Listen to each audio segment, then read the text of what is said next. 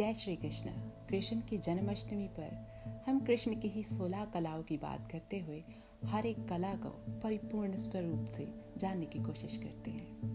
भगवान श्री कृष्ण सोलह कला संपन्न थे और वो कलाएँ कौन सी थी? आइए, श्री संपदा, पहली कला। कहते हैं कि श्री संपदा, इसका तात्पर्य ये है कि जिसके पास भी श्री कला या संपदा होगी, वह धनी होगा। ऐसा व्यक्ति जिसके पास यदि कोई आस लेकर आता है तो वह उसे निराश नहीं लौटने देता। श्री संपदा युक्त व्यक्ति के पास माँ लक्ष्मी का स्थायी निवास हमेशा रहता है।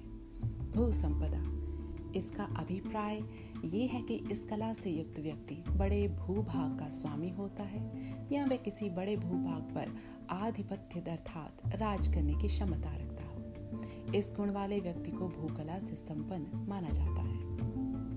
कीर्ति संपदा, तीसरी कला, जिसकी मान सम्मान व यश कीर्ति चारों दिशाओं में गूंजती हो। लोग जिसके प्रति स्वतः ही श्रद्धा व विश्वास रखते हो, वे तीसरी कला से संपन्न होता है। भगवान श्री कृष्ण की में ये कला भी मौजूद थी। लोग सहर्ष ही श्री कृष्ण की जय जयकार करते हैं। चौथी कला इलावाणी इलावाणी एवं सम्मोहकता, जिसका अर्थ है मोहक वाणी। भगवान श्री कृष्ण कि ये कला उन्हें परिपूर्ण करती है। पुराणों में भी ये उल्लेख मिलता है कि श्री कृष्ण की वाणी सुनकर मन में भक्ति की भावना उठ जाती थी। यशोदा मैया के पास शिकायत करने वाली गोपियाँ भी श्री कृष्ण की वाणी सुनकर शिकायत अक्सर भूल जाती थी। पांचवी कला, लीला, आनंद उत्सव। पांचवी कला का नाम ही लीला है, जिसका अर्थ है आनंद। भगवान श्री कृष्ण धरती पर लीलाधर के नाम से भी जाने जाते हैं, क्योंकि इनकी बाल लीलाओं से लेकर जीवन की घटना, रोचक एवं मनमोहक है। इनकी लीला कथाएँ सुनकर कामी व्यक्ति भी भावुक होकर विरक्त होने लगते हैं। छठवीं कला, कांति, सौंदर्य एवं आभा, जिसके रूप को देखकर मन स्वतः ही आकर्षित हो और प्रसन्न हो जाता है। कृष्ण इस कला से संपन्न थे। कृष्ण की इस कला के कारण ही पूरा व्रजमंडल कृष्ण को मोहिनी छवि को देखकर आज भी हर्षित होता है। गोपियाँ कृष्ण को देखकर काम पीड़ित हो जाती हैं और पति रूप में पाने के लिए तत्पर रहती हैं। सातवीं कला, विद्या, मेधा बुद्धि।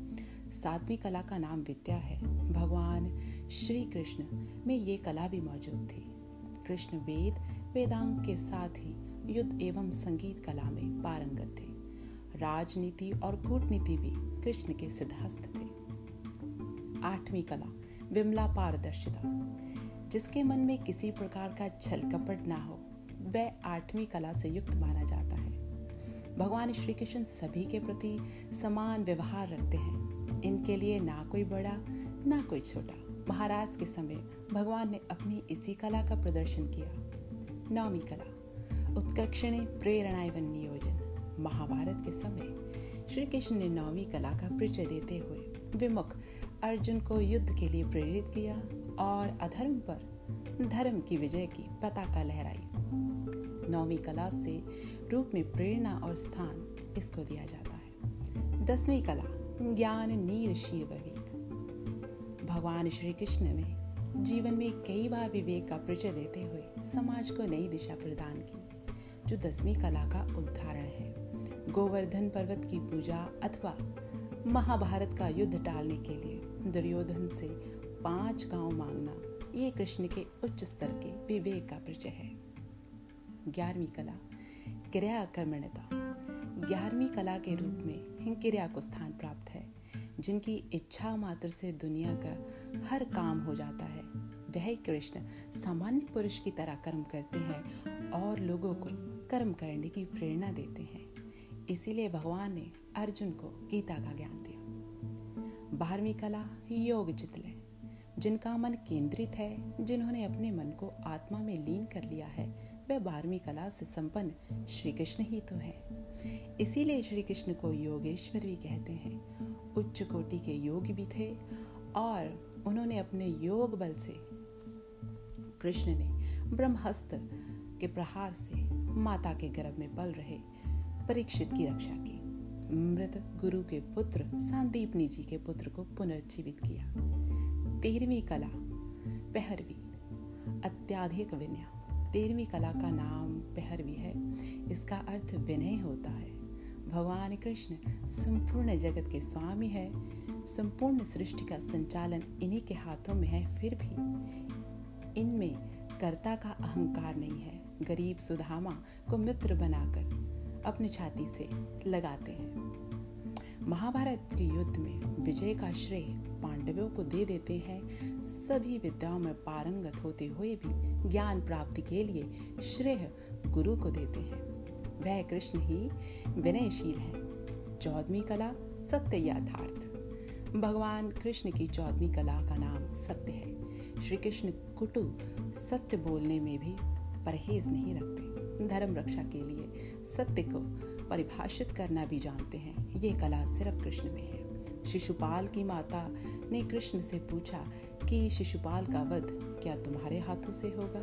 तो कृष्ण ने हाँ में जवाब दिया। पंद्रहवीं कला। इसना आधिपत्य। पंद्रहवीं कला का नाम इसना है। इस कला का तात्पर्य है कि व्यक्ति में उस गुण का मौजूद होना जिससे वह लोगों को अपना प्रभाव स्थापित कर पाता है। ज़रूरत पड़ने पर लोगों को अपने प्रभाव से एहसास भी दिलाता है। कृष्ण ने अपने जीवन में कई बार इस कला का प्रयोग किया है। सोलवी कला। अनुग्रह उपकार। बिना प्रत्यनुकार के भावना लोगों को उपकार करना ये सोलवी कला है। भगवान श्री कृष्ण कभी भक्तों से कुछ पाने की उम्मीद नहीं रखते, किंतु इनके पास जो भी है, अपना बना बना लेते हैं और उनकी हर मनोकामना पूर्ण करते हैं। भगवान श्री कृष्ण ने समस्त सृष्टि को भक्ति रूपणी में स्वीकार करते हैं और एवं भक्तों की सदैव रक्षा करते हैं। ऐसे सोलह कला से संपन्न भगवान श्री कृष्ण को हमारा कोटि कोटि नमन है। जय श्री कृष्ण